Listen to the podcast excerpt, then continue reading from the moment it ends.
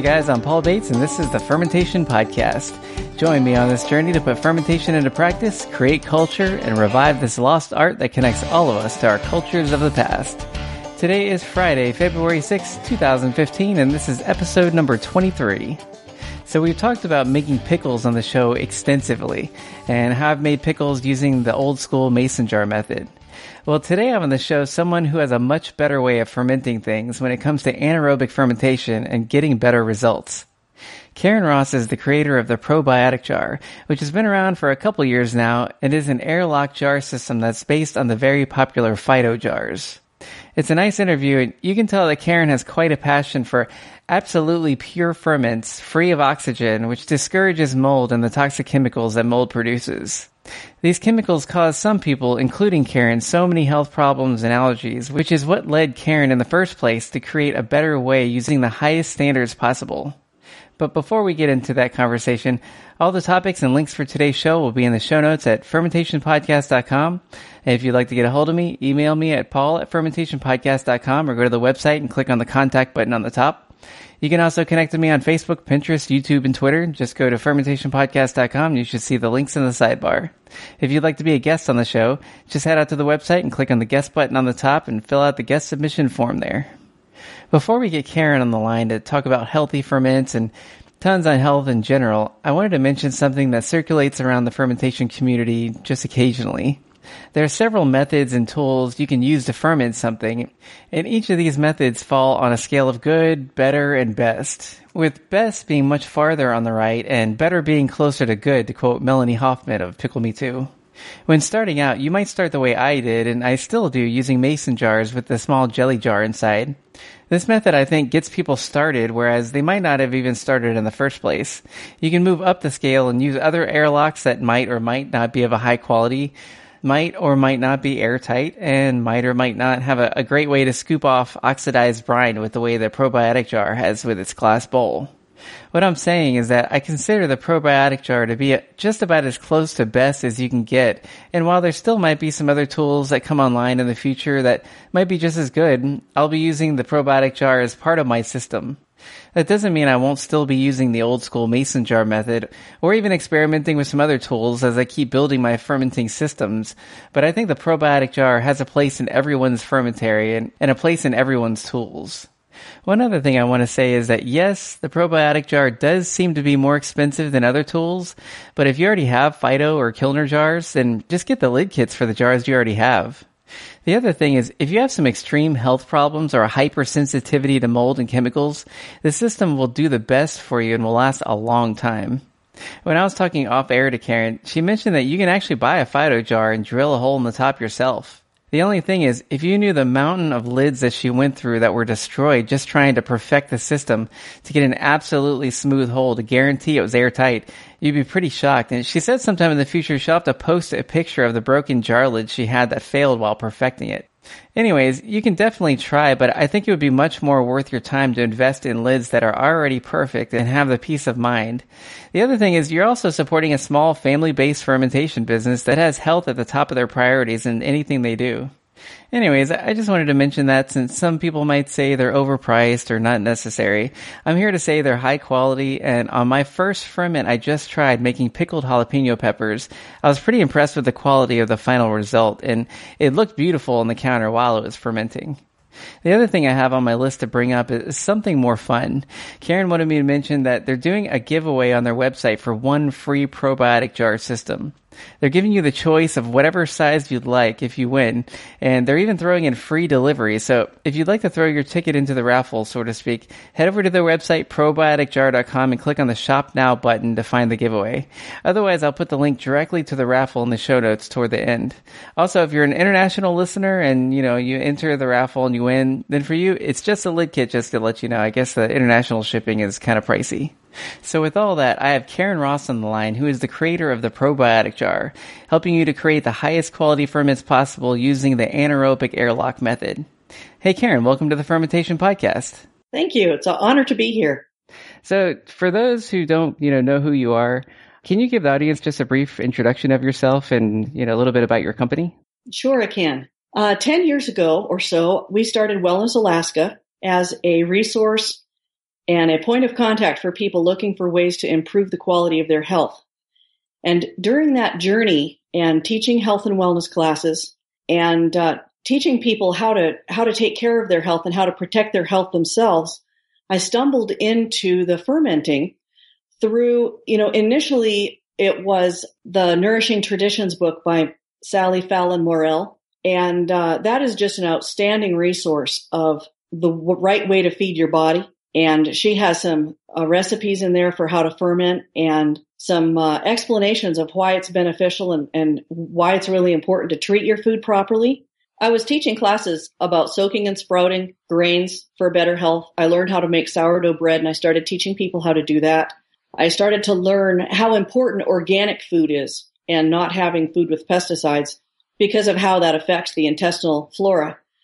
And I learned about fermenting food and how important that was. But I had some health problems of my own and I wasn't able to eat the ferments that I did the way that Sally teaches in the nourishing traditions. And then along the way, I learned that all ferments are more effective and no mold if you can do it anaerobically. So I started looking for vessels that work, you know, without letting oxygen into the jar and then learned that it was important not to have pressure on the microbes. And, you know, just in the learning about how real food cultures the healthy bacteria that we need to support our digestion and to support our immune systems and everything else that, I mean, it supports turning on genes that you want and turning off gene expressions that you don't want.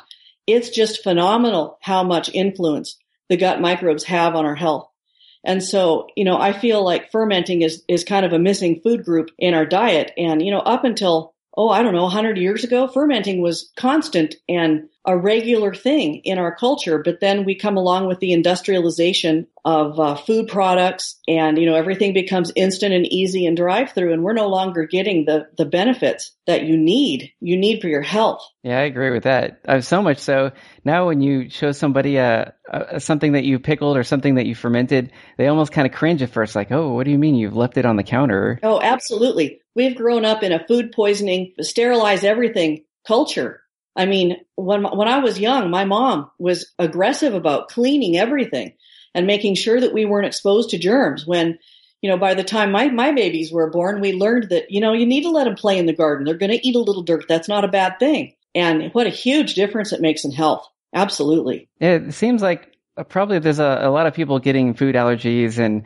obviously, you know, with the pesticides and herbicides and everything that they spray on it, you know, using organic is a lot better, but fermenting something and giving it life and just kind of partaking in that, I definitely think it, contributes a lot to your health. So recently, I guess just to go uh, a little more into, you know, the company probiotic jar, I had a couple people mention you recently, like uh, the last person I had on, Lisa Herndon of Lisa's Counterculture.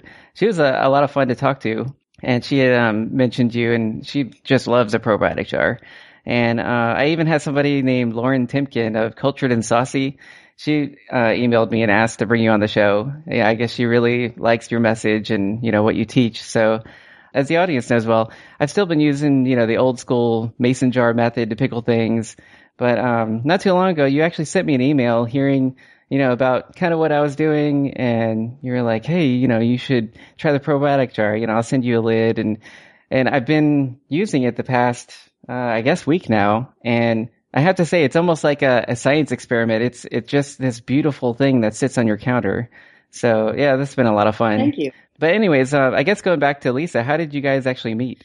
Well, way back, you know, in my developing of the probiotic jar, I was looking for a vessel that was anaerobic and that sealed consistently. And we decided to develop the probiotic jar because in the search it seemed to be a hit miss. And I tried a few products and and didn't have great success, didn't have consistent success. And so we embarked on this journey and I was on a, you know, just surfing the web one day looking at different blogs about fermenting and, and stuff. And there was a discussion somewhere and I couldn't even tell you where if my life depended on it on this blog, they were discussing the difficulty finding a vessel that was not going to leak oxygen and where they could get, expect consistent results. And I just couldn't help. We were still just in the engineering phase. We were going to find a way to do this hole through the glass. Uh, so that it wasn't going to leak ever, that every jar we made was going to be a good jar. And, you know, initially I developed the probiotic jar because I really wanted a, a, consistently sealing vessel for my family. And then I found out what it was going to cost to actually produce it. So I figured I'd put it on the web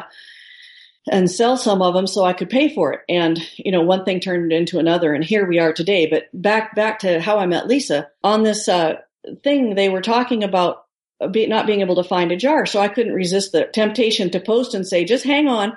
We have one coming on the market in a couple of months. You know, so they started asking questions and, and I answered them the best I could. And I said, well, you know, the, the, the trick is getting a really, really smooth hole that's exactly the right size that doesn't have chips going down into the vertical wall of the hole in the glass. So that when you put your grommet in, it actually seals when you stick the airlock in there. And uh, anyhow, the lady that owned the blog contacted Lisa and said, Hey, here's the person you've been looking for. Somebody's doing it finally. And so um, Lisa contacted me. I actually didn't have any contact, direct contact information, and she hunted me down and phoned me out of the blue. And we developed an awesome relationship. Then she came out with her book featuring the probiotic jar after we had it on the market. And she's just an awesome person. I've learned so much from her. She's just a wealth of information and so kind and compassionate. And, you know, if I had to depend on anybody, if I was in a health crisis, I really would talk to her before making any decisions. She's just really, she's really knowledgeable and you know, has a broad approach. She doesn't just do one thing. And I really appreciate that about her. I could tell that in the book. And then, uh, you know, the, her recipe book, which had huge amounts of recipes and then, you know, a bunch of other how to's and things. That, that's a, a pretty cool little book there. Mm-hmm. And, you know, she also teaches workshops and, um, yeah, actually after the fact, later after we hung up, I kind of talked to her and she said that they actually do uh, blood testing of different things to see what's actually going on in your body. It's, it's not just you know, how do you feel? It's actually a scientific kind of a thing. Yeah, it helps you get better so much faster when you're not just stumbling around in the in the dark without really some good information. Yeah, I just I think blood testing is great. It's not that expensive and you get really good information and it's a really good starting point for, you know, what to do so that you can feel better. Yeah, it gives you a, a good baseline and then from there you can tell, you know, try something, do another blood test, see how how it's going. Mm-hmm. So uh, on the the probiotic jar, what made you actually decide to choose the Fido style jars, you know, rather than a mason jar for the probiotic jar? Well, the number one consideration was availability. It was really important. Well, actually, secondary. That's a secondary. The, the primary reason is that a screw top jar is does not create a hermetic seal. It absolutely leaks. You know, in medical applications, that kind of of uh, fit is never used when gas exchange elimination is required. So that was the number one consideration. So then in looking at the, at the bale top, bale spring clamp type jars, the second issue was making sure that it was going to be available internationally, that everywhere in the world within reason, people can buy this jar. That way we can equip everybody to ferment and they only have to buy a lid that fits the jar. They don't have to buy the whole jar. If they can get the big part locally, save a huge amount of shipping. I mean, we are able to ship the probiotic jar lid kits around the world. We have shipped to South Africa. We've shipped to 26 different countries now, maybe more than that, but those, I know that we're at least 26. And we're able to do a fairly large order of shipping for under a hundred dollars anywhere in the world. And if we had to ship that many units complete with jars, it would cost hundreds of dollars in shipping. Then you'd have big breakage problems it just that so that was huge. And and i didn't even have the vision for a worldwide business when we started. You know, i found out that you know there are lots of english speaking countries where people are wanting to do this and i thought well we might as well go with something that doesn't limit us. So that was the the basic. Exactly. Before i guess we started this conversation you said I thought you were only in one place, but uh, apparently you're all over the country. We have we have a shipping center in a few shipping centers in Ohio. We're looking to expand a shipping center into the West. We have a shipping center in Alaska, of course, that's where we're based. And we have shipping centers in the UK and Canada and South Africa. So we're, we're actually all over the world in terms of, of being able to ship product. So that's exciting to me. I never really thought that we would be there in less than two years from launch. Wow. So you've only been around for two years. Yes. That's pretty amazing. Two years ago today, we were still in the engineering phase. It's great to actually see, you know, a fermentation company being built and actually getting out there and growing. So yeah, that's that must be something. Mm. On I guess you know pickling things and fermentation. At least to me, to my mind, there's really only a small amount of ways really to pickle something, you know, other than the ancient methods of pit fermentation and, and things like that. But the only ways I, I found are, you know, the old school mason jar method, which I've been using, which is kind of anaerobic, you know, under the water, but then it's still exposed to air. And, I've actually gotten mold, you know, a few times using that method. You know, it works most of the time, but not always. Then there's, you know, the new Kraut Source coming out. It's a stainless steel lid for the mason jars. And then there's the Harsch style uh, ceramic crocks that have the water moat. And then there's the probiotic jar, which I think is really cool because it's the only one that I've seen on the market that's completely made of glass. And it seems like uh, every part of your fermentation would only touch glass, which is kind of cool. You know, for me, each of those different methods, they have their own different place, but in terms of like having a perfect ease of mind for anything fermented, for me, like myself, I'd always choose something glass because it's so non-reactive. And you know, the other methods, like the ceramic crock I was talking about, like you know what Mark Campbell ceramic sells, you know, they all have their own place. To say like a ceramic crock, it's more, I would say more for like something to look at, like an ancient thing you would pull out of an archaeological dig. Mm-hmm. But yeah, in, in terms of safety and in terms of ease of mind, so far, I think I would probably rate probiotic jar as like the top way to um, ferment something in terms of anaerobic. Thanks. So, I mean, with all that anyway, to you, is there, you know, a big health benefit to producing something absolutely anaerobically, you know, versus, um, like, you know, my old method, just the, the mason jar way where air gets in? Well, I think so. When early on, you know, and over the years, I've had people share with me their ferments done that way. And I never reacted well to those. Now, I got to backtrack a little bit and tell you that I had a major health crisis 10 years ago. And it took a long, long time. I did everything I could find to improve my health. You know, that brought me on this Wellness Alaska journey. And I finally discovered just a couple, two and a half years ago that I was living in a moldy house. And I was mold poisoned and that was what was ruining my health. And in spite of everything else I did, I was only able to reach a certain level of, of improvement. I was never able to really get clear to the top of, you know, get my health all the way back. And, you know, I suffered from debilitating chronic fatigue where I could hardly drag myself off the bed to, you know, to do basic home, a basic personal maintenance and that sort of thing a few years ago. And, and it was just horrible. And what, so, you know, because of that, then I discovered the, that uh, even though fermenting was really important, I wasn't able to eat it because of the mold levels in it. And even without visible spoilage. So I have developed a theory. And my theory is this, that when you have an anaerobic ferment with a small headspace at the top where the gases form, they push the oxygen out through, through a vent at the top like we have on the probiotic jar.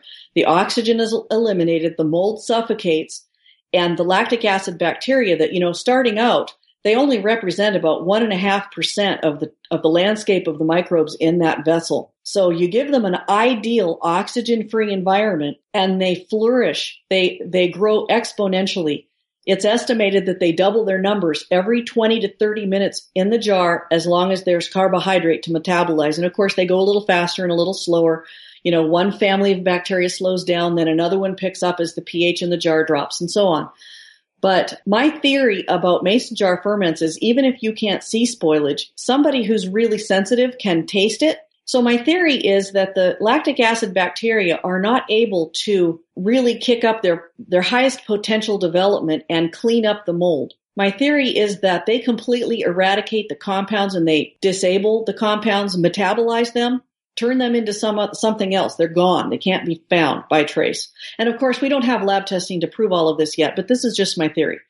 I think that in an anaerobic ferment, the molds are completely cleaned up. In a mason jar ferment, I don't think that they are completely cleaned up, even if you can't see spoilage. And that is one of the huge differences in taste between a really crisp, clean anaerobic ferment and the other kind. So if I can just continue here, there's oh, basically three ways of controlling spoilage. One is to eliminate oxygen and spoilage microorganisms are aerobic. They need oxygen to reproduce. So that's eliminating oxygen is one way.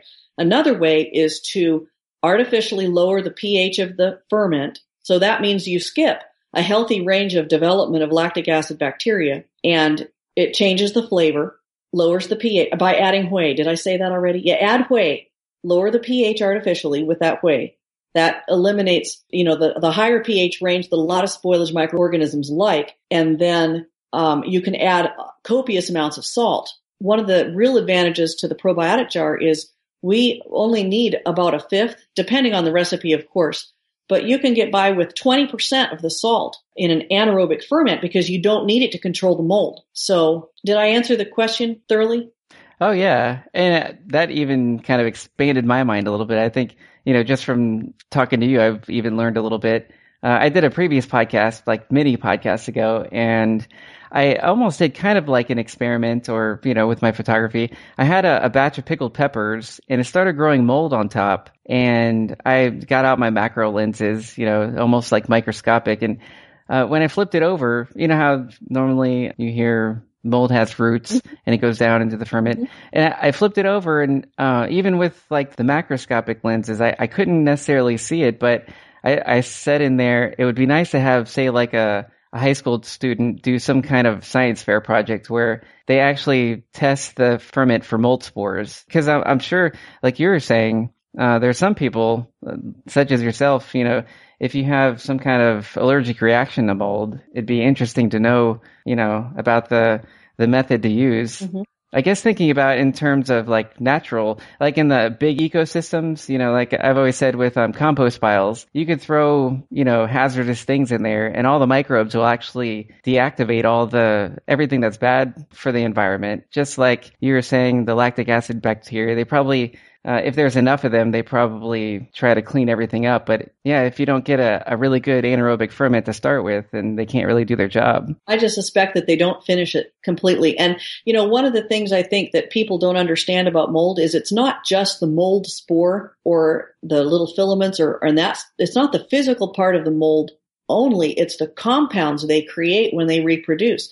I mean, that's one of the things that's so beneficial about a ferment is the compounds that are produced by the lactic acid bacteria, the acids they produce, and the other metabolites are just, you know, really beneficial for us. Exactly. And uh, say whatever mold produces, I mean, you know, my lenses could only go so far, so I could see the mold spores, but I can't see the chemicals they produce. So I guess that's where, you know, experimentation and lab testing would come in. When you mentioned adding whey, do you add whey to a lot of different ferments or do you just Never. Okay. Absolutely don't need it in a probiotic jar. If you're going to culture dairy, now dairy is very different from vegetable. Let me clarify and say that vegetables always, if they're organic and non-sprayed and or wild gathered, you know, naturally grown, they come with the lactic acid bacterial profile that they need in order to culture in the presence of liquid and salt, water and salt. They always, unless they're irradiated. You don't want to try to ferment stuff that's irradiated because that kills everything. Dairy, on the other hand, you can clabber milk, you know, raw milk. You know about clabbering, right? Yep. You just leave that on the counter and it naturally sours with whatever's there. Well, that, that would be clabbering. But if you want something specific like sour cream, well, that's a specific kind of lactic acid bacteria. So you add those to the milk to get that particular one, give it a head start to get it going. So dairy you know, uh, you, you can use sour cream to, to culture milk to make buttermilk and butter. And so in, in other words, in dairy, you add cultures so that you get the outcome you want. But in a vegetable ferment, you just culture the bacteria that come on the vegetable and that results in a natural fermentation process that produces spectacular results consistently. Yeah, I'm sure the taste and everything is there. Mm-hmm. I guess in terms of adding like a starter, uh, just to experiment, sometimes like I've tried to use, say, like a, a previous pickle or previous um, batch of something called backslopping. Mm-hmm. Where you started off from there, but I know that the lactic acid bacteria they go through successions. Mm-hmm. Say if you start with like the backslopping method, where you're using a previous culture, it doesn't necessarily turn out as good as what you could have had if you just started fresh from the beginning. Well, the backslopping is one is is another way. You know, instead of whey, you could you can do that if you have a if you don't have a choice and you're going to aerobically ferment in a mason jar. Then if you do that, that's one way of lowering the pH and adding bacteria that will contribute to a fermenting process. But no, you don't get the same thing. You could even do that in an anaerobic jar, but then you'd bypass and, and, and it ends up with something different. My goal with the probiotic jar is first and foremost the healthy quality of the food. So we have designed a program and a way of going about it that, that doesn't just deliver delicious food. It's optimized fermenting. So you get all the lactic acid profile that can possibly happen in that jar by regulating temperature and light and you know the time that you do it, what you put in the jar, eliminating the oxygen, all of that. You get that optimal, you know, top of the line thing. My my going back to the health question, again, I wanted to say in our culture, especially in America, we are exposed to so much toxic garbage. Our carpets are toxic. Our paint is toxic. The new car is toxic. You know, the food we eat that comes out of a box bag or can has different levels of toxicity. You know, we take a plastic drinking bottle and we've eliminated BPA. That's great. But now we're using BPS and the early stuff is showing that that's just worse.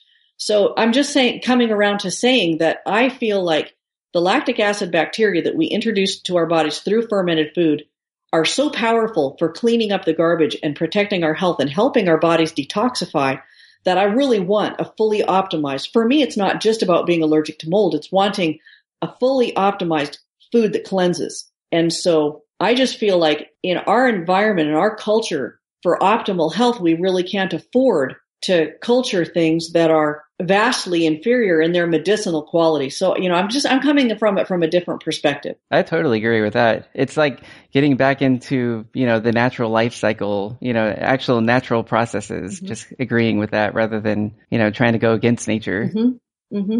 You know, so if you, so I would say that if you have grown up on a farm, on an organic farm, you know, where pesticides aren't used and you live in an old house and you don't bring home new stuff all the time, and you use glass for everything that you cook. You don't use any any ceramics with with cadmium and stuff like that in it. You know, and, and you don't buy new clothes that come in with toxic stuff on the fabric to protect it from bugs and whatnot. And you know, and you've basically lived a pristine life like you would in terms of chemicals, you know, in a third world country where they're just not exposed to that kind of stuff, then maybe that high level of medicinal quality ferment isn't necessary. But I just feel like we've got so many sick people, we've got chronic illness on the rise, we want to do the very best fermenting to try to stem that. That's my perspective. And I know that I'm not going to sell everybody on that idea, but I just, in my experience, I've just seen what a huge difference it makes. And the people that ferment anaerobically just have such incredible results. Yeah, it's great to have that option out there, though. You know, say for people that don't really have, you know, the superhumans that aren't allergic to anything, you know, maybe they can get by with something else. But mm-hmm. for somebody that really needs the highest peak performance or, you know, optimum level of health, mm-hmm at least there's something out there that'll help them do that. And I want to say, you know, the Harsch crock, the the one with or any of them with the moat in the top, those are really good vessels. I don't want anybody to think I think I'm the only way to ferment. I think that's a really good way to anaerobically ferment. I'm a little bit hesitant about it because I think it has a really big headspace in it. So I think that you have a little bit more oxygen in there than, than might be perfect. But there's no way to do it perfectly because it's living food. And uh, even we have to deal with some overflows in the airlock. You know, if you overfill the jar and stuff like that, there's no foolproof, perfect way to have it just easy and no challenges. But you know, the Harsch crock, those Polish crocks that have the moat, those are anaerobic and they do a fine job. But I don't like not being able to see what's happening. You know, you lock it up and you set it there and you just kind of cross your fingers and you can't tell you know, and, and it all in a perfect world, it works out great. But I've had people email me and say, I just did a three month ferment on my sauerkraut and I opened the lid and it was just mold infested. You know, something went wrong, but I didn't even find out early enough to clean it out and start over sooner because I couldn't see what was going on in there. So, oh yeah, no, I agree. Every seems like every method has its own place. Mm-hmm. Like you know, the Harsch crocks, it's so traditional. It's that's probably dated way back when, mm-hmm. and you know, it's just beautiful looking on the counter too. Mm-hmm. It's also, uh, like you said, it's a, an airlock, so it, it traps the, the, oxygen. You know. Yep. Let's, let's the without pressure. Lets the gases out without pressure. But then again, you know, say if you're fermenting something like a very large batch, those things also get very, very heavy. Mm-hmm. You have to pack it where you're going to leave it because you're not moving it after it's full. exactly. and if you move it, you know, you break the seal. You can't, you can't keep it level enough to not break the seal in that moat. Yeah. Definitely pack it where you're going to leave it. I guess in terms of say, if you want a beautiful family heirloom to pass down, that's definitely something very cool that you could pass down to your kids. Mm-hmm. But uh, I guess you know another question I had uh, for me, you know, I, I, mostly have mason jars, and I just recently got, uh, I guess, a Kilner jar, which is similar to a Fido jar. Mm-hmm. And it, it, looks like the probiotic jar lid works on it, and it, it seems like it seals just fine. I guess it's you know the same style. But I was actually curious about this. Um, say, you know, I like to ferment like four different jars at the same time and, uh, you know, in, in several big batches. if I got, um, say, four of those probiotic jars, or even four of the lids, and then put them on, say, if somebody already has a bunch of Fido jars, could I ferment something and then transfer it to a mason jar, and then you know do another batch with those four jars? And you know, is there any big health concern about you know fermenting something and then putting it into another jar to to hold it? Well, I wouldn't say that there's so much of a of a health concern at all as I would that you're going to lose some of your optimal level of probiotic value because as soon as you put it into something that has a constant exchange of oxygen, and then you're using it and opening the jar and introducing some spoilage microbes every time you do that, you're going to have it, it's going to fail a lot faster. I mean, when I do my food in the probiotic jar and leave it in the refrigerator and use it, I get, depending on what it is, most ferments are good four to six months while they're being used. And if I move it to a mason jar, I wouldn't expect more than a few weeks out of it before mold could take over just because of the exposure and the oxygen exchange. And even though we're opening it while we're using it in the refrigerator, you know, the food doesn't stop fermenting when we move it to the fridge when it's ready to eat. It continues very slowly.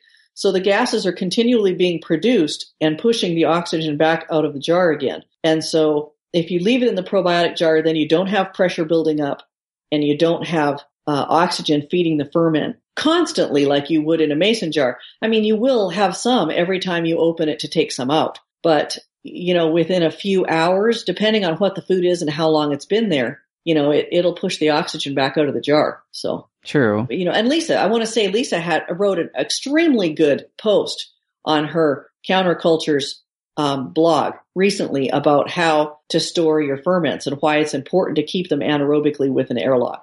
And I was really grateful for that because that meant I didn't have to write that. I can just link to that from our site. Yeah, I think I actually linked to that on the interview I did with her.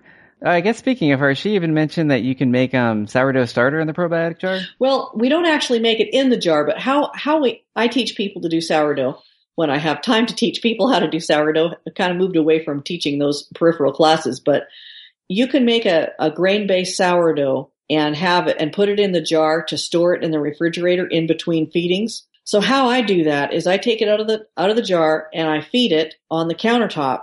Um, you know, mix in the flour and the water to get it going again. Transfer it back to the probiotic jar with lots of headspace. Leave it on the counter so it'll do its thing, get its bubbling action going, and all of that.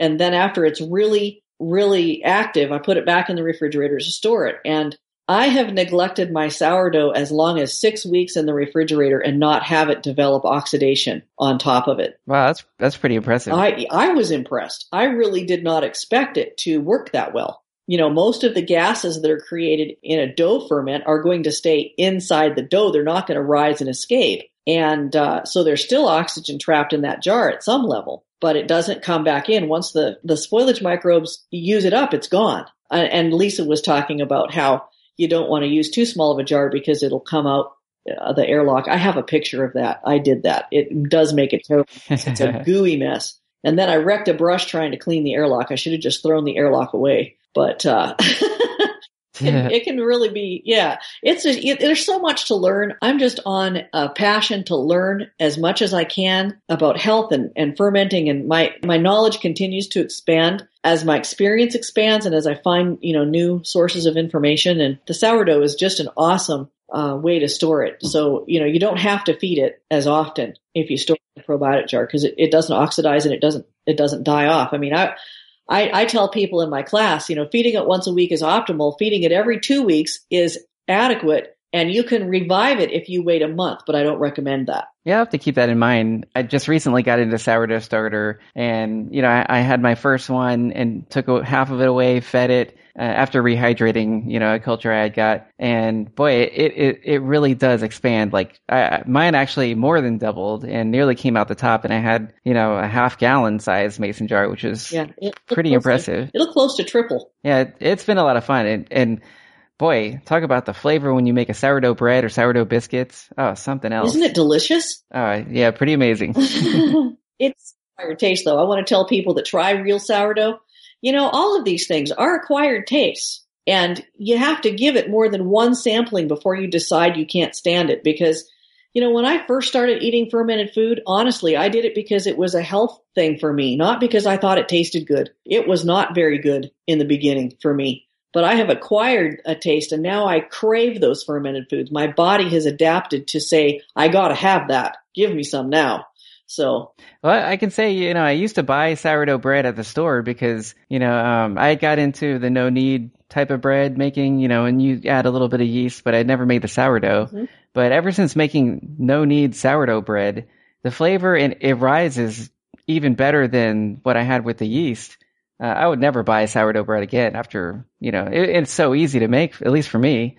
Uh, yeah, pretty amazing. And then you have to compare when you buy a sourdough bread, is it real sourdough or is it just yeasted bread flavored with vinegar? Yeah, true. And, you know, in the ingredients, they have all these things you can't pronounce. And then they have culture starter in there, but, you know, what is that? Yeah.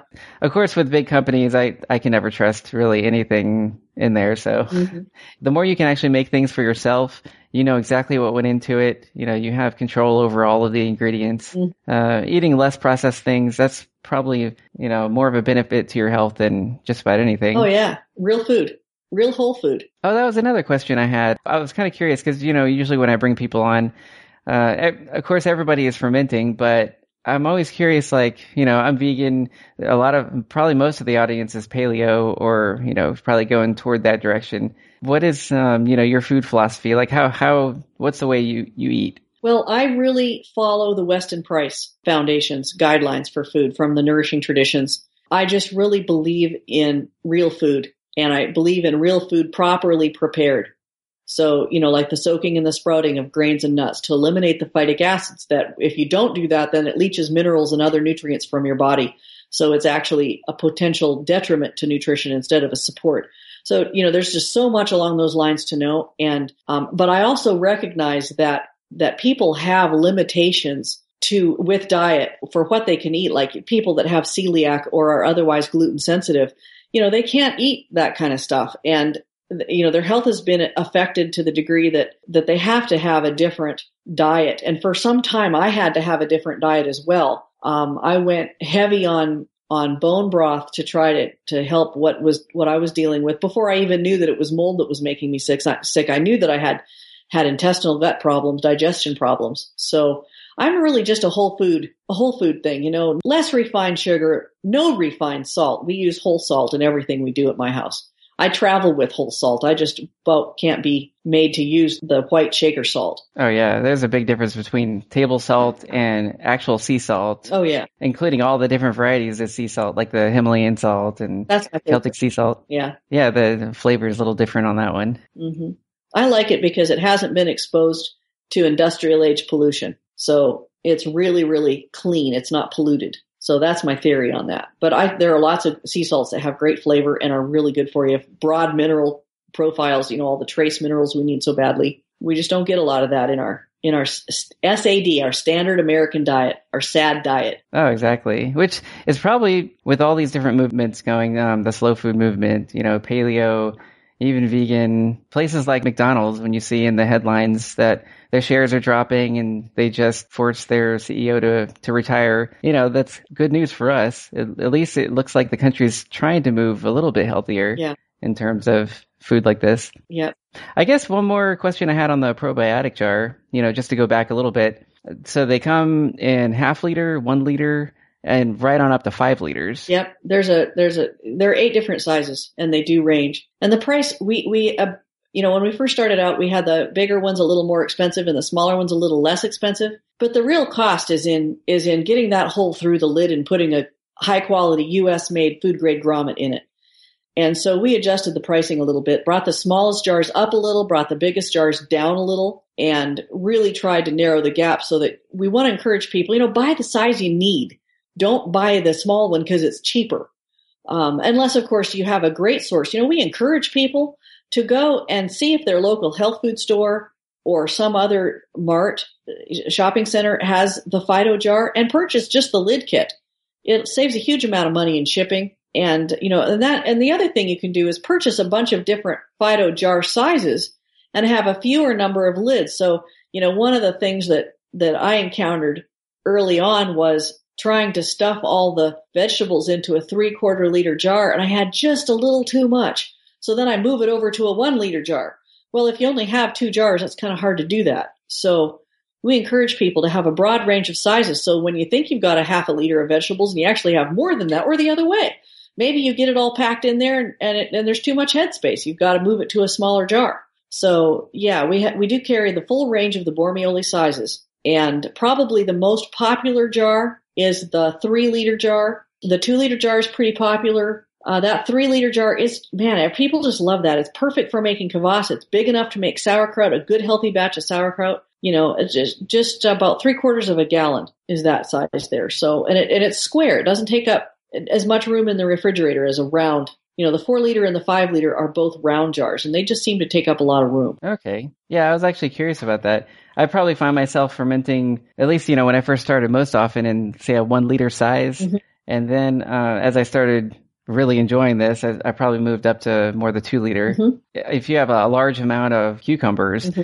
and making a whole gallon size, it, would probably be better just to start off with a uh, maybe mid range for somebody just getting into it. I guess maybe the smaller ones have their benefit and you can make test batches, but yeah, if you have something that you really like, then it's kind of a shame when it gets done and like, oh, that's all I have now. Yeah. this last year, I, well, we skipped this summer I was too busy and I could not get my hands on 50 pounds of cucumbers. But the year before, we did nine five liter jars of cucumbers and another three liter jar with hot spice in it. I, just, I haven't even opened it yet. It's been a year and a half since we packed it. We're still eating those. They're, they maintain indefinitely in cold store, you know, in cool storage. We just have an outdoor building that doesn't freeze that we keep our ferments in through the winter. And I do all my harvest and stuff from our garden. We have an organic garden. We, we, I live on a small farm. So we've got goats and chickens and we sell our produce locally. And my husband is a beekeeper. And so we have AlaskaWildHoney.com up finally this year.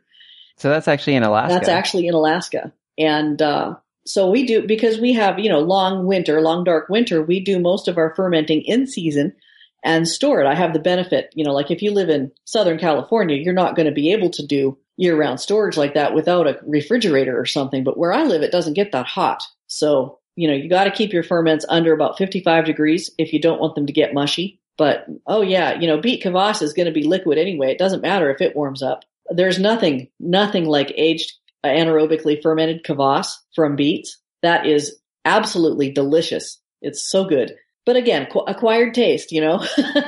exactly. I was kind of curious because I, I haven't really had anybody on yet that's like, you know, started up a fermentation business.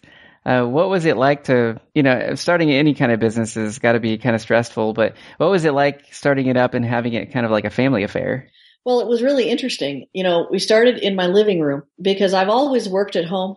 Every, whatever I've done has always been a home based business because I really like being at home. I, I, raised my kids at home. Obviously, everybody raises their kids at home, but I wanted to be with them. I didn't want to farm them out and go to work someplace. And uh, so, you know, to just make a little room. So we started with making a little room in the corner of the living room, and that that space expanded. It had to expand until now we've moved the dining room into a into another spot in the house, and we sold our living room furniture to make room for everything. And uh, and we don't use really use the living room anyway, so it, it wasn't a big deal, but people just laugh at us because who does that? But, you know, it was really, really important to me to keep the costs of overhead at zero. We didn't start with a great big huge capital fund to do this. We did this out of pocket. So it was going to be really important to keep it cheap and we wanted to keep it cheap for people to buy it. We didn't want to have, you know, the, the downside of the Polish crocks is they're just terribly expensive. They're terribly heavy. They're expensive to ship. We wanted this to be affordable. We wanted this to be something that you know, everybody could have one for, for way less money than the price of a blender. That, you know, everybody's got a blender, or almost everybody probably, you know, some kind of kitchen appliance. We wanted it to be affordable and we wanted to put it in the hands of, of everybody. So to try to make everything inexpensive and to do things very carefully and and to not come on podcasts like this when we couldn't do production fast enough to handle any kind of response we would see. We've been re- just so it's been a kind of a you know, it really was a work of love because I got my health back through the support of a really good naturopath that's supportive and people that were able to offer me tools that made all the difference. And this is a tool that makes all the difference. And it was just so important to us. And, you know, and it does get hard. It does get, the days are long and no vacations really. There's just no time to do that kind of thing because there's always something else that needs to be done to create support. You know, the website needs work and, and, you know, all that kind of stuff. It's just the things that are typical to any business. Um, it's certainly no different than any other business I've ever been in, except this one is really special because I know that we're changing people's lives and the emails that I get from people who've really struggled with environmental illness and people who've struggled with all kinds of digestive and autoimmune problems send me emails and tell me, I'm so glad I found your jar. This is the thing that's making the difference for me. And I never get email that says, I regret spending $100 on three jars because it didn't make any difference. I have not ever received one of those, and I'm sure there will be the first time, but that's where it's at for me. I know that I'm doing something really important, and it's really important to me to make sure that we equip people properly for the very best possible outcome. That's pretty exciting. I always enjoy, you know, when I get emails. I have a few listeners that email me constantly, you know, they're saying like, "Oh, thank you so much for the podcast," and just trying to put this information out there. And for you, it must be even more because you're actually providing them the tools to do it, and especially at a time right now when I'm sure you've seen in the headlines that fermentation is kind of trending upwards you know, some of the foods are becoming a little more trendy, like um, different kimchi and uh, kombucha uh-huh. and things. When you go to a, a city like maybe uh, about a year ago, I went to Austin, Texas, and kombucha was just uh-huh. everywhere. You know, everywhere you you went, you could just uh, buy a uh-huh. bottle of it. Well, it's every health food health food store I've ever been in. It, it's everywhere. It's been around for so many years, but it just seems like maybe just recently, you know, uh, even the Publix right next uh-huh. to my house, it just started stocking kombucha, which, you know, a couple years ago, I, I would have never even yeah. known what that was. So yeah, pretty exciting. And yeah, starting a business, you always have to keep on putting yourself out there. Like if I just stopped the podcast and that's basically the end of it. Probably everybody would forget me and, you know, just have to keep on getting out there and spreading well, the good you word. You can't do that. You know, you've got it. you've got to stay with it. It's a good thing. You know, um, I think the more that we educate people, I just envision giving people this information before they get sick. You never know how many lives you touch if you can get somebody to ferment. Even, you know, if they're healthy, even if, you know, they're doing a mason jar ferment that I don't think is, is adequate personally. That's just my belief system, but I know that it's better than not doing it at all. I know that it is. Exactly. Yeah. Like I said, you know, every method has its own way. Like with the mason jar method, if I didn't start with that, then I probably wouldn't have started at all. And, you know, you always look for something a little bit better, like a better way to do it because it's kind of unsightly. You know, you have it on the counter and, you know, you have jars sticking out. And then, then when you get a better way, it actually looks beautiful on the counter now. So that's been kind of well, nice. I'm looking, I'm looking forward to you sending me pictures of what you do um, probably. Oh, actually, um, in the future, I, I've been taking pictures as it's going along. So I'll be making a post on, you know, what my experience was anyway. And I even have kind of an experiment going. When I look over on the counter right now, I have, because I bought a whole lot of jalapenos.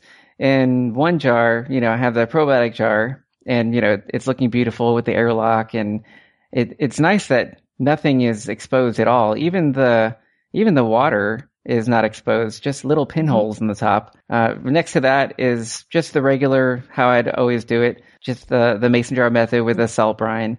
The next one I actually did backslopping just because I figured I'd throw that in there. And the one after that actually just has water because, um, yeah, I've read, you know, Sandor Katz, he said it's possible you can use just water. I'm sure it won't taste as good as what you would use with salt. But anyways, I just put a whole spectrum up there just to, to experiment. Everybody should be experimenting and seeing what they like, and uh, it'll be kind of interesting to see how it turns out. But I think I'll definitely be switching to anaerobic fermentation uh, vessels just because it's a lot easier to work with. I have just maybe that little bit more of a peace of mind. So yeah, you should see pictures coming soon. Excellent. I wanted to throw in something about this, the aerobic quality of a ferment because it's under brine. That is something that's thrown around a lot out there, but I have a theory about that.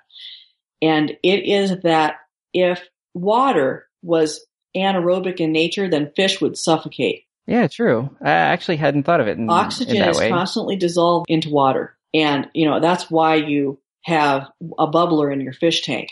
The exposure of the oxygen in those bubbles dissolves the oxygen into the water for the fish. So that you know, that's one of the advantages we have. I mean, it's obviously effect, uh, related to surface area exposure based on volume and all of that. But when we put that brine bowl, it's just an awesome little tool. Put that brine bowl in the Fido jar. under your airlock in the probiotic jar, that it is just a narrow sliver of space around the edge. It's not it's not really even enough space for a grated vegetable to stick out of there. That's a beautiful little bowl. It works pretty well. I filled it exactly to where you know you said to, mm-hmm. to fill it to. Put the brine bowl in, close the top, and I saw that just little tiny sliver around Just the outside the edge. gases out, just enough. Yeah. Yeah, very nice. Can I talk a little bit about beet kvass in the brine bowl? Yeah, yeah. Go ahead. One of my earliest discoveries when I made beet kvass, and of course you put the brine, you flo- float the brine bowl on the top of a liquid like that to to keep because it, it floats, but just barely. And uh, beet kvass is a very foamy. Beets are very foamy. So as they're creating their copious amounts of gas, this foam is coming up into the into the airspace in the jar, into the headspace. And I noticed that it just makes that way that that brine bowl fits in there. It creates the foam. It shapes it into this like a wall that just comes up and then it, and it kind of folds and caves into the bowl. And one of the things, if you've made beet kvass, you know that the that the foam at the top of the jar wants to oxidize heavily and turn really brown and kind of leave a smucky weirdness on the glass. Do you know what I'm talking about? yeah, I've made beet kvass a couple times. I still have some left. Yeah. So what is so slick about the brine bowl in that jar with kvass is when it's done and you open the lid and you get in there gingerly with two fingers to, to pull it straight up, all of that oxidized foam has caved into that bowl. And then you remove it. And that, of course, because it displaces the liquid, the liquid level drops when you take the brine bowl out. And then you can get a, a really clean cloth in there, damp cloth, and wipe all that all that foam off the edge of the jar, and then none of it's in the kvass, and it makes it cl- taste so clean. Because that I, I've I've read posts about kvass tasting like dirty feet. I think that oxidized foam is why, and you and you are able to use the brine bowl and completely remove that from the ferment, and it just is awesome. Now, every now and then, if you're not real careful when you move it, it'll sink to the bottom, and then of course you've got your foam in your ferment, and that doesn't ruin it. It's just really cool that it's possible to do it and get that out. So I'm glad you mentioned that. I'll have to keep that in mind when I, you know, empty the bowl out. yeah, and, and I think kvass is about the only thing that foams that much. Uh, Cucumbers foam some, but not nearly as much as kvass does. Very cool. Yeah, I just was delighted when that I discovered it was just an accident. Like, oh wow, that is so cool. So anyway, what are some common questions, you know, people have when, say, uh, they just get their uh, probiotic jar, maybe like me, just start using it. Do you have people email you, you know, wondering uh, how to do different things? I I do get I do get some questions. Or maybe some problems or just concerns? I, I guess my most common question anymore is people pack their jars with cabbage, with which is a very prolific gas producer, and they want to know what to do about the overflow because we tell them not to open the jar for three days, no matter what. Don't open the jar. Just don't do it. Doesn't matter what happened. Just don't open the jar because you totally defeat the purpose of an anaerobic environment if you're opening the jar. And in that first three days, the lactic acid bacteria are really getting a foothold. They're knocking back the mold. They're killing it off. They're winning the fight. And you don't want to give a, the, the bad guys a rush of oxygen. So the most common question I get is, I, I got an overflow. What do I do? And we put videos up specifically for that, but some people don't find the video section. We've got a little tab on the left side of the store in the website that says customer service. And then there's a series of links there, everything to our, from our shipping policy to the customer service tab has some other stuff in it, but then there's a pickling tab below that that has the free videos, a link to the to Lisa's cookbook on our website. Awesome cookbook. Yeah, I'm looking at the links right now. I, I see on um, probioticjar.com how-to videos, and you scroll over it, and you can click on free videos, and it brings them all up in a row. Yes, and it depends on which site. We we kind of started with one site, and then we had to do something about a functional store and a shopping cart. So thus was born store.probioticjar.com. And at some point we'll be able to migrate mostly away from the probioticjar.com site you're actually looking at. So depending on where you're at, you find that those links to the free videos. So yeah, and, and so there's a, series of videos there and I've got a couple more to, to finish producing. One that talks about salt, why we choose the salt we choose, what's special about it. And the other one is about the airlocks. We have two airlocks to choose from. And uh, people want to know, well, what's the difference between the two piece airlock and the three piece airlock, and how do I choose? So we have a video about that. I just don't have it up on the site yet. So, you know, the two the two piece airlock is really good for in the refrigerator while you're using it, but the three piece airlock is spectacular for the initial phase of the ferment because with that bubbler, it gives you a, a sense of what's going on with the ferment because it moves, it rises with gas production. So the three piece airlock is the bigger is, one that I yes. received. And, and okay. you know, it, the other advantage to that airlock is you can add water to it without breaking the seal and you cannot with the two piece airlock because the bubbler is connected to the lid. So I would have to say that, uh, what do I do about an overflow? You know, first of all, always put your ferment no matter what kind of vessel you're using, put it on a cookie sheet. You do not need that running all over the kitchen.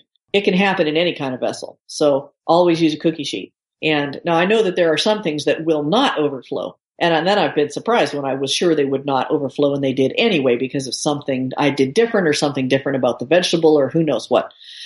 Super active, had a little overflow issue. And, you know, so we have a video that teaches people how to jank that airlock out of the hole put your finger over the hole to reduce the amount of oxygen rushing in there. And believe me, it's amazing how much, you know, oxygen molecules are really, really small. They really are opportunistic. They, they are always racing to equalize their distribution in any space. So when you, that's why, you know, even under pressure, there is some oxygen exchange in a screw top jar. So that's, you know, why we don't do that. But to, to be able to get that airlock out of there and swap it with a clean, ready to go three piece airlock to get, you know, and then while you have your finger over the hole, shake the jar a little bit to try to get the gases to rise, you know, while you have the hole plugged to lower the brine level. When the gases rise, the brine goes down. And, you know, so we've got a couple of videos that explain how to do that. And then we show you how to, another video that shows you how to push the, the cabbage back down under the brine once you're past that three day window, you know, so, so we get, we get questions like that. All right. It doesn't seem like there's really that much that can go wrong with it, you know, especially if you're already fermenting, uh, anyways, you probably have already experienced a few things here and there. Mm-hmm. This just makes it just a tiny bit easier. Well, and what we did right from the beginning was as questions would come in, if we got the same question twice, that's representative of people who don't know what to do about something. So we created resource information and posted on the website either in a, a how-to page or made a video about it to reduce the amount of you know people being confused and then having to wait for an answer from us we want to make it available all the time and probably one of my favorite sections of the website is the expanded guide to fermentation because you know it's uh, several pages that link one to another in a in succession that explain how it works why the probiotic jar is special because uh, and how, you know the anaerobic environment being very special and then working clear through the end of of what to do and what your food's going to taste like how to identify spoilage and that kind of thing you know. One of the things that you know people get real nervous about fermenting they're afraid of fermenting like you said in the beginning of the podcast and i want to tell you that in an anaerobic environment if your food is raw that's a key thing if the food is raw in an anaerobic environment. You can't have spoilage that you can't see that can hurt you because it's not microbially possible to have that happen. So, you know, we don't have a recipe for ketchup because ketchup recipes use canned tomatoes most of the time. And that's not raw food. So you don't do that. Please don't have anybody ever make ketchup in our jar. It's a recipe for botulism because the food has already been cooked. So that's really important. But if it's raw, and it's anaerobic, you cannot have spoilage that's a problem. Spoilage happens in a very interesting succession. It's taken me a few years to learn this, but the first thing that happens is you can just taste something that's a little bit off. Now I can taste it long before I have a problem with spoilage that I can react to. So I know it's very, very low levels and I, and it, and the taste is really the most significant factor. And then the next thing is you would be able to smell it and then the you know it won't smell quite right and then the next level after that is you can start to see it and depending I, I suppose that there are some things that could potentially happen that by the time you can see spoilage that maybe that's that's a bad enough thing that you would want to be super careful but i have experimented a little bit and i have eaten a ferment where i could see the beginning signs of spoilage and have not reacted which i think is remarkable and then, of course, it goes from being able to see a sign to, okay, now it's fuzzy and it's done. You know, it's toast. So I will tell you that if you can't taste it or see a problem, that it's going to be safe to eat. I think the thing that gives me the most peace of mind is probably, you know, the fact that say if you ferment something properly, statistically, it's actually safer than raw vegetables. It is. It actually is because in the process of fermenting, you've enhanced the the numbers of lactic acid healthy bacteria that reside in our gut that we want to support, and you've eliminated the pathogenic microbes because the lactic acid bacteria kill them off. I think that normally surprises a lot of people, like, wow. But then, you know, when you see in the headlines, you can't have spinach right now, or can't have tomatoes, or peanut butter, or, you know, things like that. Yeah. Uh, just happening all the time. Whereas if we were fermenting a lot of these raw vegetables, you know, they would actually be safer and probably even healthier, unlocking more of the, the, the minerals and vitamins and, you know, all that. Oh, yeah. Yeah, you completely change the nutritional profile of a vegetable when you ferment it. It releases, it releases all kinds of awesome stuff. And of course, you know, you're not going to be just eating fermented vegetables. You know, they have their place too, just like with everything. Oh yeah, it's not the only thing you want to eat. Not at all. Small amounts, but constant. You know, have something fermented at every meal. That's the goal for my family. I guess in terms of, you know, fermenting things, what would be some of your favorite things to ferment? Like, you know, favorite different recipes that you would tell somebody to start with or uh, say even for like uh, somebody that's a little more intermediate, some favorite things that you like to do all the time? Well, I've already talked extensively about kvass. That just delights me. Um, I'd say, you know, another thing for a beginner, carrot sticks are wonderful. They're easy to do. It's really easy to see what's happening in the jar when you ferment a carrot. The flavor is good and it's ready to eat in a week. So that's a, a top favorite. Another favorite to start out with is just the sauerkraut, but to get a full ferment all the way to the end with all four phases complete, it's a three month process. So people don't usually like to start out with cabbage because they have to wait too long when you just ferment cabbage for five to seven days just for the beginning part of a flavor, it's not very fermented at all. And in fact, that level of fermentation can release compounds in cabbage because it's difficult to digest that make it very gassy for some people. So, you know, I would tell somebody if anybody's ever fermented cabbage for you and you ate some and you just had a terrible time with it, you know, you have to do it long enough to get past all of that. And then all of that bad stuff goes away and you just benefit from the enhanced nutrition and the enhanced probiotic levels. But, but still, it's a healing food. Fermented cabbage is one of the most healing foods there is to choose from. So, you know, that has to rank up there with a favorite. But my true favorite ferments aren't beginner ferments. I am just in love with fermented mayonnaise using fermented lemons at the end of the mayonnaise ferment you know, stirring those in and then putting it back in the fridge and using it. Um, being able to get three or four weeks out of a healthy batch of mayonnaise instead of three or four days, like homemade mayonnaise without the stabilizers from the grocery store. You know, have you ever made mayonnaise? No, I never actually made it before. I see you have a recipe on your website. Though. I do. It it is just, you know, it is just delicious. I'm one of those people that has a real tough time getting mayonnaise to actually emulsify. Some people just think it's easy to make, and I don't know, they just have the knack. I was not born with mayonnaise knack. And now that I've figured out how to make it, most of the time, I think on the website it says I never have a failure with my method. I actually finally just had one. And then I had to, I had to rescue it with another couple of egg yolks and a whisk, but I didn't throw it out. But I'm, I'm not a gifted mayonnaise person. And, uh, and that mayonnaise, man, it is just the, it is so much better than store bought mayonnaise. And I just didn't, you know, I love mayonnaise and I just thought, man, how am I, if I can't figure out how to make good mayonnaise, how am I ever going to, you know, get rid of this? Because even healthy mayonnaise, you can buy organic mayonnaise at the store, but it's made with junk oil. You know, they use organic soybean oil. Well, that's not a great oil for you, you know, so I don't, don't want to get into that too far. My other favorite is our recipe for raw fermented granola. That is the only cereal in my house besides cooked oat groats um, or cooked quinoa, those kinds of things but as far as breakfast cereal or, or snack on the road, we make that granola recipe. And, and when I have time, and we like to keep that around, I've got a teenager that just wipes it out quick, but it is delicious. And at the end of the ferment in the jar, you can add some whole sugar, like we use Rapadura, which is a, a less refined version of sucanat you might be familiar with to sweeten it a little bit. And it is just awesome stuff. I pass it out at my at my classes when I teach, I give everybody a nugget of that and they're just like, Oh, that's the best granola ever. Like, yeah. And it's just, you know, way better than the stuff you buy. You just can't buy. You just cannot buy food like you can make at home. So I think I hit all my favorites.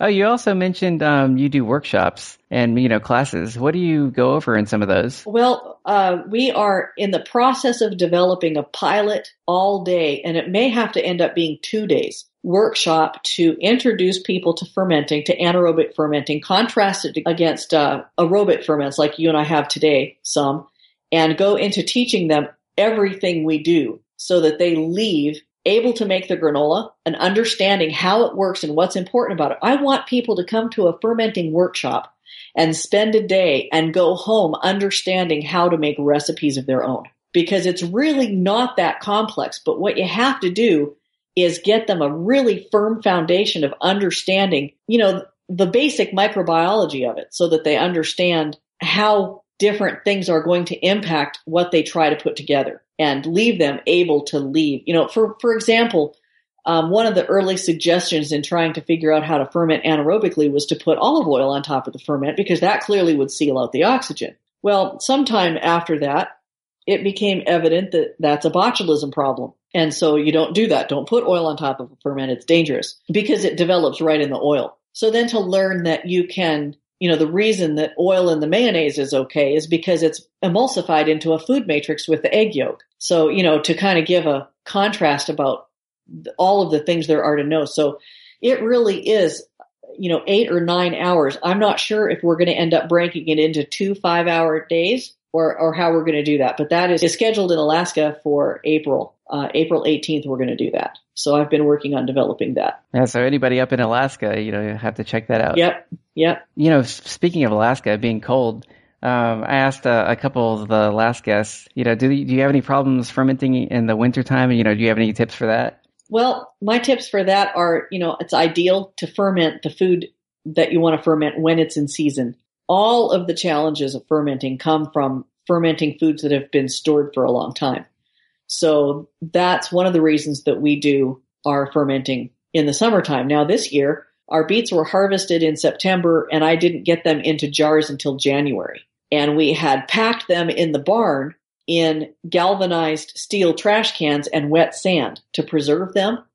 And they were in spectacular condition when, when I finally got to it in January, right before this trip. So I would say, you know, number one would be to do that. A number, another thing is, you know, move a jar, uh, move a thermostat, I mean, a thermometer, move a thermometer around your house and find a perfect spot for, you know, that has the, the kind of temperature you need. And another solution is to use a seedling mat. I've been trying to find a wholesaling garden supply to, to, you know to sell us seedling mats so we can put them on the website but i haven't been able to to get that to happen yet but a seedling mat will raise the temperature just a little bit some people use a ice chest and a hot water bottle and just change it out every few hours during the day and then let the temperature drop while they sleep and then get up and you know get the temperature back up in the morning so there are a variety of ways you can manage your temperature um, i have a customer in south carolina that has actually purchased a wine refrigerator. She is committed. You know, her naturopath told her to start fermenting to get jars from us and, and to get going because her health depended on it. So she went all out. So a couple of people have done that. And, you know, that's a, a pretty expensive way to go about it, but it works. So yeah, whatever works. so for us, mostly, mostly just doing it in season. Like you know, I have people in Hawaii that want to do cabbage. And I'm like, well, you have to find a way to cool it down because cabbage won't ferment well. It says cabbage is going to be tough. Cabbage doesn't grow real well in Hawaii either, I wouldn't think. So, you know, the things that are local, ferment the things that are local, ferment them in season. And uh, then you truly eliminate your spoilage issues because if you try to ferment something that's been in storage, like, you know, we can go to the grocery store and buy a big bag of organic carrots any time of the year. But if those carrots have been in, in storage for six months, it's not going to be the same as it would have been if you had gotten local carrots when they are harvested. It's just a different end result. And the taste is different. Just yeah. plucking a carrot out of the ground and you can just put it up to your nose and it smells like no, no other carrot you'd ever buy at the store. It's true. It's true. So, uh, on your radar, do you have anything maybe in the future that you're going to try to to get into that you haven't quite got there yet, or you know, are you going to be experimenting with anything in the future? I'd like to expand my fermenting expertise. We get uh, fresh river salmon there in Alaska, fresh river salmon. There are ways of curing that, and I want to kind of experiment, but honestly, I don't know enough about how to do that you know, make Gravlax, and I'm not quite sure what else there even is along the along the flesh foods idea. We're never going to support that on the probiotic jar just for safety reasons. You know, that's that's a do it at your own risk kind of thing. I don't know enough about it to even talk intelligently about it, but I'm I'm interested in doing that. I'm interested in making cheese, but I but that's not you know that's kind of outside the probiotic jar realm. I I just as time allows, I'm hoping that you know the foundational support parts of the probiotic jar kind of kind of can leave me more time for those kinds of things in the next couple of years. Yeah, it seems like the most common uh, answer I get for that one, at least with um, the past handful of guests, it seems like everybody wants to learn how to make you know fish sauce and fermented fish. Mm-hmm. Pretty I interesting. It smells pretty bad. Yeah. One of the questions I get is, you know, my husband's really sensitive to. I'll get an email that says my husband's really sensitive to to smells, and if I do garlic, is it going to wreck my fridge? And I'm like, and I'm like, you know, I don't think so, but other people have complained. So, you know, it lets the gas out of the airlock. So, you know, one way you can mitigate something like that with the smell would be to go ahead and put your probiotic jar together like normal and then get a really good bag, you know, a big enough bag and, and tape it on the top of the jar so it traps the gases and then take it out in the garage, take the bag off, you know, flap the bag around, get all the gases out of it, then seal, seal it back up and take it back in the house. So I haven't felt the need to do that. I don't care if my garlic smells like garlic, but some people are real sensitive about stuff like that. So I'd like to hear from somebody at some point that tries that, let, lets me know if it works. But my sister's getting into fermenting because of me and my influence. And, and she said recently, she says, I think the garlic has wrecked my fridge. And I'm like, oh, wow, I wouldn't have even thought about that. But yeah, that, that was pretty smelly when I, I first tried to ferment garlic. I was actually surprised at how much it did smell. Mm-hmm. Yeah, I think it's less in the probiotic jar, but I think it still has it it still has a smell. It still gives off, you know, cabbage too. Somebody asked me recently on our Facebook page, we posted, I posted a, a first time I've ever done Brussels sprouts because more because I was curious about whether or not the grocery store was selling an organic vegetable, not an organic, but a non-irradiated food. So I know that if I put anything in a probiotic jar and add salt and water and lock it up, I will know very quickly if it's irradiated or not, because if it's irradiated, the bubbler will not move, gases will not form, and the color will not change. It will stay exactly the same until it finally spoils, which takes a long time in the probiotic jar. And so I kind of did that as an experiment and I put that on the website and somebody asked me, well, does it stink? Cause I did Brussels sprouts. I thought they smelled terrible and, but they hadn't used a probiotic jar. And, and so I said, well, I said, I don't smell it. And I asked my sister, you know, sitting in her kitchen, does it, do you smell it? She said, I don't smell it, but I went up and sniffed the jar and you can definitely smell it. So This is how what's your how sensitive is your nose? How much can you take? yeah, true. Oh, back on if you you know you want to learn maybe a little bit more about the fermenting fish. I had told Lisa this because that that was what she wanted to get into. Also, if you go back uh, so many episodes ago, I had a girl on. Uh, you might have heard of her, might not, named Ariana Mullins. She runs a blog called And Here We Are. Uh, she talked extensively about growing up in the Philippines and making fermented fish oh. and how they would take um I guess plantains or bananas and they would take it to the beach as a, a dip and eat it. Wow. That's pretty interesting. Yeah. It's great having all these cultures all over the world, you know, doing all these different things and then we can all learn exactly from each one. Oh yeah, you know, it's really I have to say it's really interesting to raise a family in a growing enlightened time.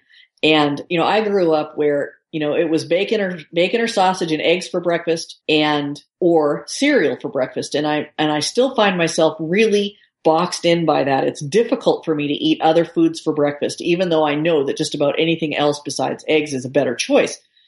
And to have raised my daughter, who's now 15, and to have her totally willing to get up and eat anything for breakfast because that's what we try to do. And she's just like, I'm like, well, what are you going to eat for breakfast today? And she's like, well, let's see. We got some leftover chicken. We got some, you know, she goes through the, the list of options and, and it's just, I think that's really cool. And as we, you know, try to embrace other cultures and their habits and their, you know what I'm trying to say, the things that they do as, as a routine way of living to try to embrace the healthy aspects of that really broadens our horizons.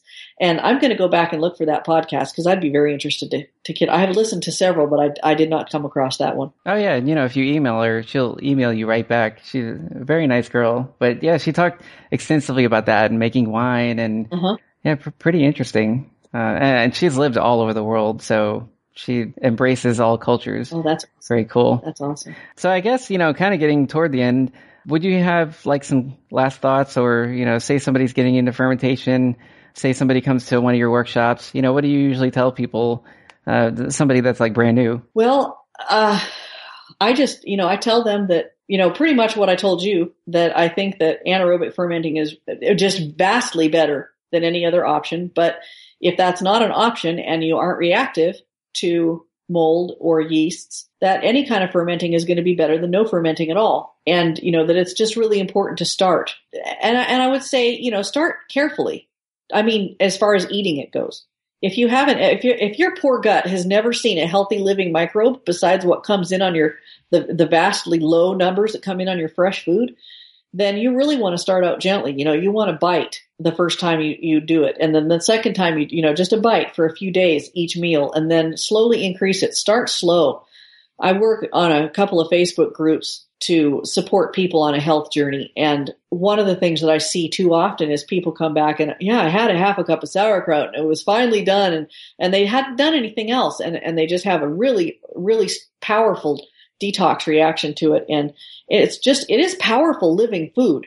And to take it easy, start out gently, work your body up to adapting to the, to the support that those micro, the support and the cleansing that those microorganisms are going to do. And, uh, you know, so that's what I would say. I think that if I have to leave with any message, it's ferment and then eat carefully, slowly, start, you know, and a wide variety. So go ahead and ferment a variety of vegetables because you'll get a different profile of bacteria from each one. And that broadens the landscape of what can happen in your gut to help cleanse you and, and make you healthy. Yeah, I'd, I'd say that's definitely good advice. And, you know, I, I definitely support that. Anything that makes people healthier. And then at the same time, getting all these awesome flavors. Oh, yeah. Man, the flavors are amazing, aren't they? Yeah. And, and, uh, like you said with the probiotic jar, probably even better than you know what I'm doing now with the old school mason jar method. I think so. I I just always felt like ferments that had whey in them had a cheesy, kind of a cheesy flavor. And of course, you know, I wasn't able to eat very much of it and I didn't feel good when I did. So it didn't, I didn't have very much of it, but I was really struck by the crisp, clear flavors of an anaerobically fermented food without the starters in it. Yeah. Yeah, this is something. It, I've really enjoyed this conversation. I've, I've actually learned quite a bit, you know, just from talking to you. Thank You're definitely so knowledgeable Thank you. I, I don't feel real knowledgeable because I'm constantly surprising things. So thank you for saying that. So say, you know, some of the listeners, they, they want to follow you. They want to check out the probiotic jar. Um, can you just give them your website and, you know, do you have any other social media kind of things that they can uh, go to to follow what you're doing? Sure. Uh, we have our website is probioticjar.com and follow us on Facebook at facebook.com forward slash probiotic jar. And uh, we do have a Pinterest page. I don't keep that quite as updated, but I do try to do that periodically just add the new things that have come up. Um, keep an eye on the recipe section. I try to add new recipes every couple of weeks. Sometimes they come kind of in a rush. I get three or four of them up, up at once. So, so yeah, we're on Facebook. I try to update Facebook once a week, but that's kind of tough to, to keep up with. You can reach me through email service at probioticjar.com to ask questions, that sort of thing, or, or post on the Facebook page, either way. So you also have videos on there, a four hour fermentation course almost on video? Yes, it's a fermenting one and fermenting two live class that was recorded. And it is, uh, it, it, was on sale just through the weekend and now it's back to its regular price. And it's a streaming forever access, one price. So you can watch it as many times as you need to. Wow, very cool. So yeah, I just, Linda is an outstanding, she's everybody's favorite teacher. I just, she's so warm. She's, she just, you know, she strikes you as being somebody's grandmother, and she's just wonderful to learn from. And uh, I think I've seen her on one of the, the free videos that you have on your website. Yes, she's actually featured on our homepage right now. Yeah, people have to check that out. Yeah, that's great.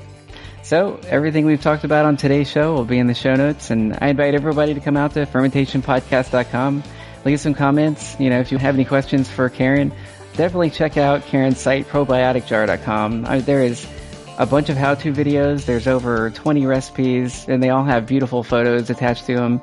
And of course, if you're in the market for a better way to ferment, then I highly recommend the probiotic jar. I'm using it myself now. So, Karen, I really appreciate you coming on the show and you know having a, a great conversation. Thank you, thank you. It's been a pleasure to be here. All right, this has been Paul Bates from the Fermentation Podcast, along with Karen Ross, encouraging you to put fermentation into practice, ferment responsibly, and get out there and create some culture.